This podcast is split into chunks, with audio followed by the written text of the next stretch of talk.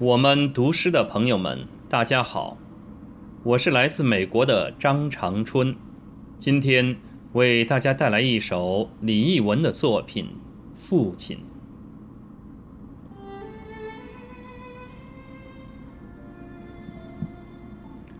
读布鲁克的诗《死者》，我开始怀念父亲。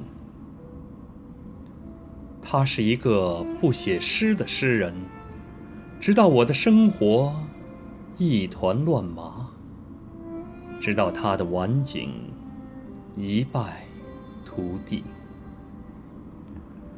我用笔尖捅开厚厚的墙壁，墙那边，父亲正译着诗文。父亲的死。是我们相识的倒叙。他的一生从不擅长解释。雨靴上滴着泥水的印象，维系着我和他的关系到最后。我始终是他遥远的看客。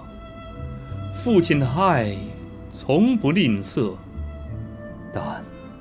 我是他的父爱的看客，我看出父亲五脏六腑的悲剧，就像多年以后我变成的那样，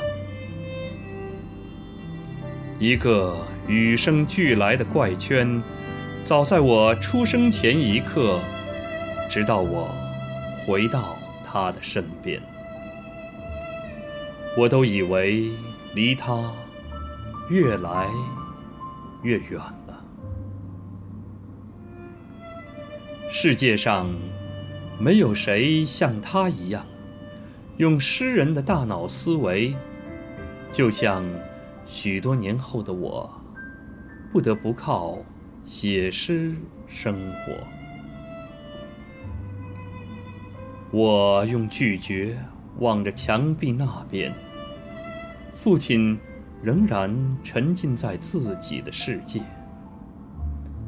他的笔伸向每一篇译作，像在把毕生的曲折轻轻抹平。